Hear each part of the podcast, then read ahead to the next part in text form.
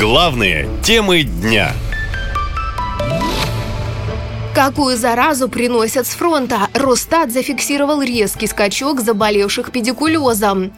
Количество людей, которые в этом году заразились педикулезом или по-простому вшами, выросло в несколько раз, отчитались в Росстате. По итогам июня врачи обнаружили вшей у более 10 тысяч граждан это на четверть больше, чем в том же месяце годом ранее. В мае заболеваемость педикулезом превысила прошлогодние показатели на 30%. Более 10 лет уровень заболеваемости в России неуклонно снижался. А сейчас, что не месяц, то новый антирекорд. Это практически эпидемия. Врачи уверены, проблема педикулеза вновь обострилась после начала спецоперации на Украине, когда сотни тысяч мобилизованных и служащих в регулярной армии оказались в антисанитарных условиях. В январе жены и матери мобилизованных из Приморья даже записывали обращение к президенту, в котором сообщили, что их мужья массово страдают от вшей.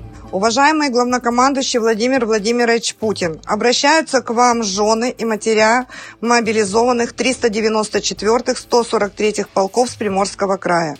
Наше обращение к вам вызвано тем, что на местном уровне нас никто не слышит.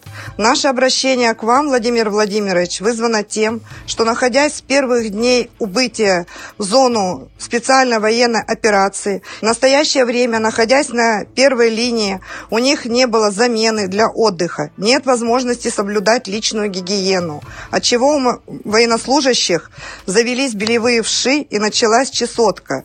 Должная медицинская помощь не оказывается, вследствие чего обострились хронические заболевания. Проблему педикулеза на фронте признает именно Минобороны. В официальном журнале «Военные комиссариаты России» ведомство называет вшей, цитирую, «ползучими врагами» и напоминает, что в годы Второй мировой от педикулеза страдали 96% бойцов Красной Армии. Врачи говорят, в российской армии ситуация не лучше, а всему виной условия, которые у нынешних военных.